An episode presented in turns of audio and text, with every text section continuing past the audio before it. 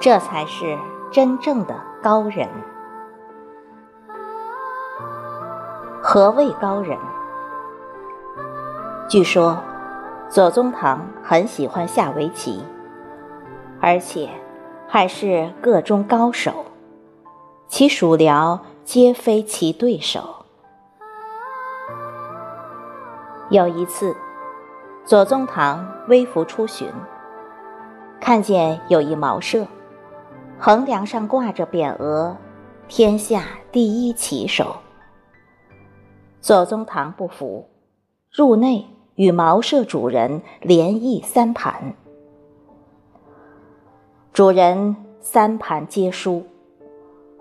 左宗棠笑道：“你可以将此匾额卸下了。”随后，左宗棠自信满满、兴高采烈的走了。过没多久。左宗棠班师回朝，又路过此处。左宗棠又好奇地找到这间茅舍，赫然仍见“天下第一棋手”之匾额仍未拆下。左宗棠又入内，与主人再下了三盘。这次，左宗棠三盘皆输。左宗棠大感讶异，问茅舍主人何故。主人答：“上回您有任务在身，要率兵打仗，我不能挫您的锐气。现今您已得胜归来，我当然全力以赴，当仁不让了。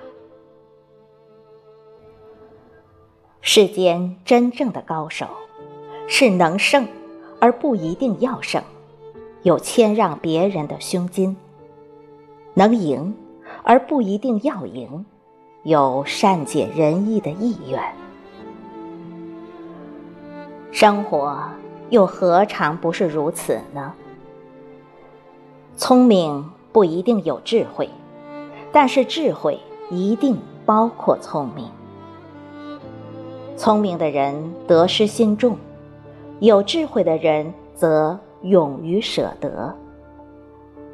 真正的耳聪是能听到心声，真正的目明是能透视心灵。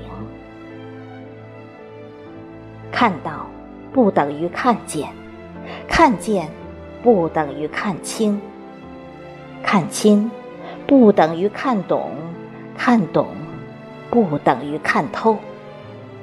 看透，不等于看开。左宗棠的故事有意思。常常听人说，没文化真可怕。可文化到底是什么呢？是学历，是经历，是阅历？答案都不是。今日。看到了一个很靠谱的解释，说文化可以用四句话表达：植根于内心的修养，无需提醒的自觉，以约束为前提的自由，为别人着想的善良。